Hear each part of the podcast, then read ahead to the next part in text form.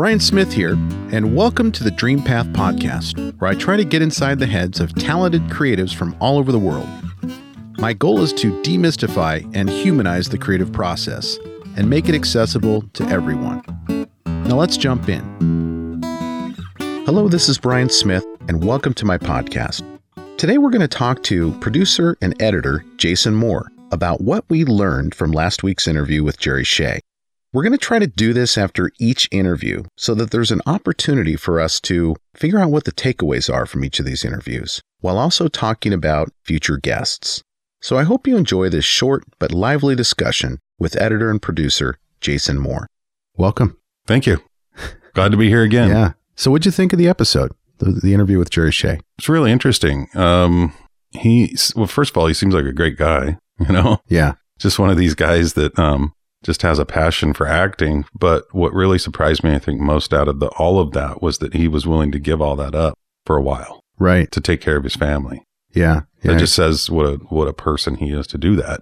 That's hard to do, especially as an actor um, in, in the entertainment industry. When you drop out of that industry for a while, it's hard sometimes to kind of claw your way back up. Yeah. And get back into working mode because you kind of get forgotten.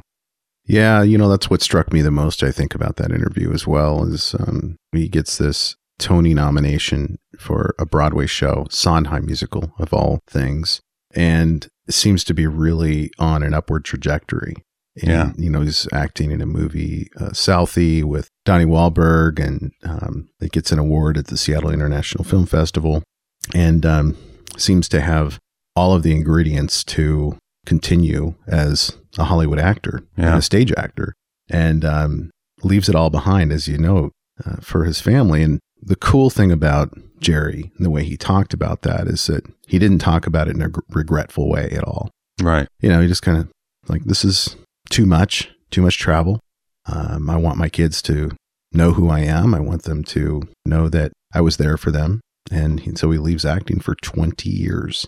And that, I think, takes a certain type of integrity and character in a person to do that. Absolutely. You know, so that's what really struck me about Jerry. As well, you and I kind of saw it the same way. And then, you know, he's working for a nonprofit for many years, and all of a sudden, this role just kind of finds him. Right. That was pretty cool, that narrative of having a passion for acting to the degree where you're, you're getting nominated for a Tony, going into film, and then leaving it all. Mm-hmm. And never really looking back. Right. You know, because it's not like he went actually looking for this role.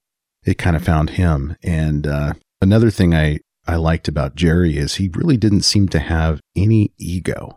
Right. That's, what, yeah. Whatsoever. He's perfectly satisfied in the role that he had on City on a Hill, uh, which was not a starring role. It was a recurring character, but it wasn't a starring role.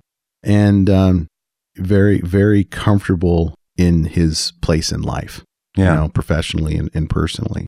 I don't know. I, I just... Uh, I have a certain prejudice, you'd say, uh, hmm. or a preconceived idea of what actors are like. Yeah, I think I do too. Yeah. You know, and he did not fit in that mold. Right. That was in my mind as, you know, this arrogant Hollywood actor, yeah, you know, pretentious. Exactly. And yep.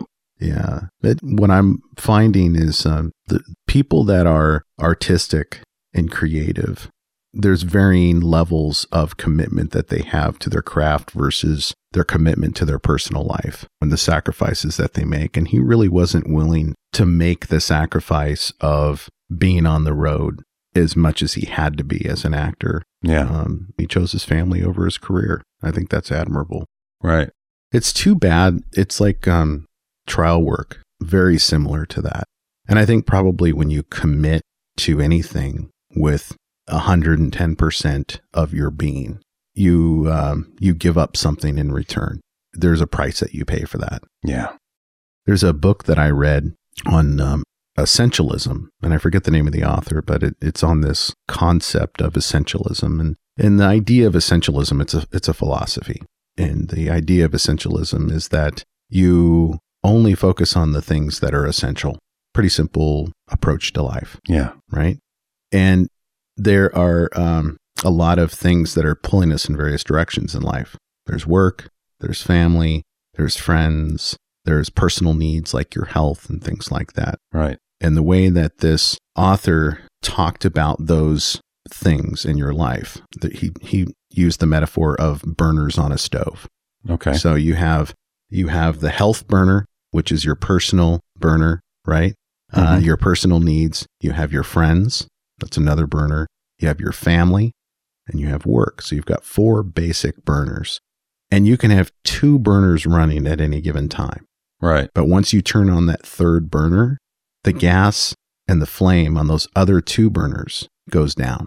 Oh, yeah. Because there's only a certain amount of energy and fuel that you have to service all of these needs. Yeah, that, that makes sense. Yeah. And so what, what I find with creative energy, you put everything into your creativity, mm-hmm. into your career, which is a creative career.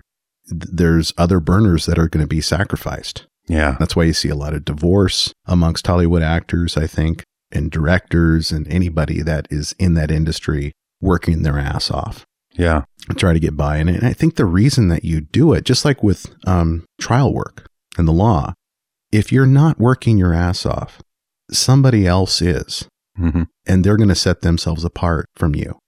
Right. Right. Especially in a lawsuit where you're, you have an opponent, and if they outwork you, you know, you're going to lose the case. Right. If you lose the case, your reputation is harmed. Your client is harmed. You're professionally going to have a setback.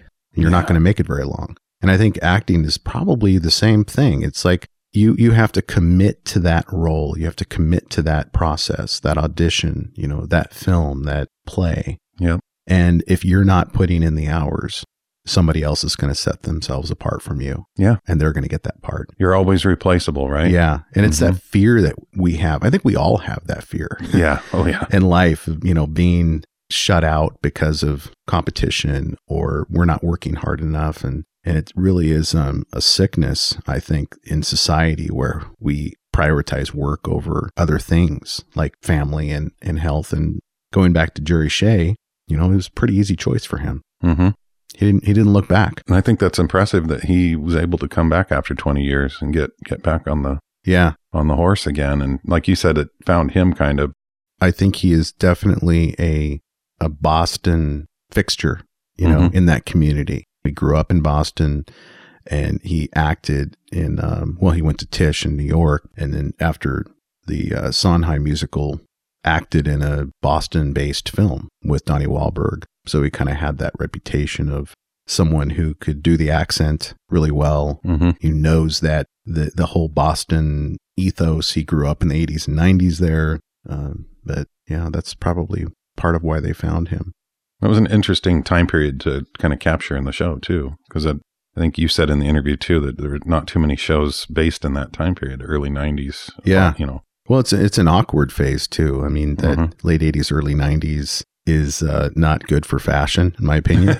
No, you're right. Not good for hairstyles. You are right. Yeah, but it does bring back memories. You know, you and I grew up in that era. I had and, a mullet uh, until nineteen ninety-two. Oh, goodness. We're going to have to edit that out. uh, no, so, but yeah, the, the, the late eighties, early nineties, fascinating era to capture um, on, on film and in television, episodic T V. And uh, to see A-list actors hitting it out of the park with um, really capturing the essence of that era was mm-hmm. pretty cool. Yeah. I'm glad Showtime found that, that series to put on, that, that it got renewed for a second season. As a producer, I should probably do more research on what we're doing. Right. Instead of learning from the, just the episode, which I kind of did with Jerry Shea a little bit. I went back and watched part of Passion, which was interesting in the right. beginning there. They right. did a good job of hiding the nudity and the right angles and the clothes in the right way and everything. And he's got a great voice. Jerry has a great voice. Great singing voice. And yeah. I even saw videos of him playing some songs on his guitar. Oh, yeah, me too. And he's good. Yeah. You know, seemed like a kind of a cool guy to hang out with. A w- very well-rounded artist and creative. And uh, yeah, I remember watching, I watched the, the whole Broadway musical of Passion. And uh, the, the whole world of Sondheim is a completely different orbit than most Broadway musicals. Mm-hmm. I mean, when you listen to a Sondheim musical or you, you watch one, it's very distinctly Sondheim. Mm-hmm. And uh, there's there's part of it that is a little bit inaccessible to me because it's so complicated mm-hmm. and not poppy or catchy. No. You know what I mean? There's there's not a lot about Sondheim that is like, oh, you know, it's a catchy show tune. Yeah. It's, it's like storytelling, but pretty deep, complicated stories that are being told over a long period of time. Mm-hmm. And so you have to pay attention. And I think they're, for that reason, I consider Sondheim musicals to be um, a lot more sophisticated storytelling than most stage musicals. Yeah. And I have, therefore, a lot of respect for Broadway actors who can tackle Sondheim because it, it is it is that complex and difficult material, frankly. Oh, yeah, I'm sure. Yeah. Um, so what's up next? Uh, Claude Stein. Okay. You would know more about him than I do. Yeah. Well, Claude Stein is uh, a voice coach and uh, someone that uh, probably is not a household name for listeners, mm-hmm. but someone that I had a personal experience with at a workshop last year. And I found him to be talented, passionate, extremely empathic, mm-hmm. and able to really help people come out of their shell when it comes to performance and to being their authentic selves. And so that's what I'll say about Claude. And it's a little bit of a teaser for, for next week's episode. It's going to be a good one. It's, yeah. It's interesting. Yes. Neat guy. Someone that can really help people understand what it means to find your voice. Yeah. You know, that sounds a little bit cliche to say, find your voice, but that's what he literally does, is he has you sing in a group, small group, a terrifying experience, yeah. and and has you get through the initial stage fright, has you get through the part about being in your head when you're worried about what other people are thinking, worrying about how you sound. And the, the result is finding a part of yourself that you never thought existed. Yeah. You know, and that, again, it, it sounds cheesy to say on, on mic like that, but it, it's, it's very real what he does. The transformation that you see in others when you're in these workshops is incredible. And then the transformation that you feel and see in yourself is also really cool. Isn't it an emotional experience? Yeah. I mean, there, there's a, there's a psychological part of it too. And we'll, we'll talk about this. You'll, you'll hear me talking about this with, uh, with Claude uh, on next week's episode, but it's profoundly emotional to sing from your heart in mm-hmm. front of strangers. And to, and that's why when you're, when you're doing this, it's not uncommon to cry. Mm. You, you see people singing, you hear them singing, and if they're really singing from an authentic place and they're not in their head, they're they're doing it from someplace deeper than that, mm-hmm. um, then you can see tears flowing. And that's why I think people who are listening to singers who are singing from the heart will cry. Mm-hmm. And I think that's why when you go to a musical, And, and musicals always make me cry, and I don't know why that is, but there's there's this vulnerability of the people up on stage. Yeah. And the um, they're just putting themselves out there.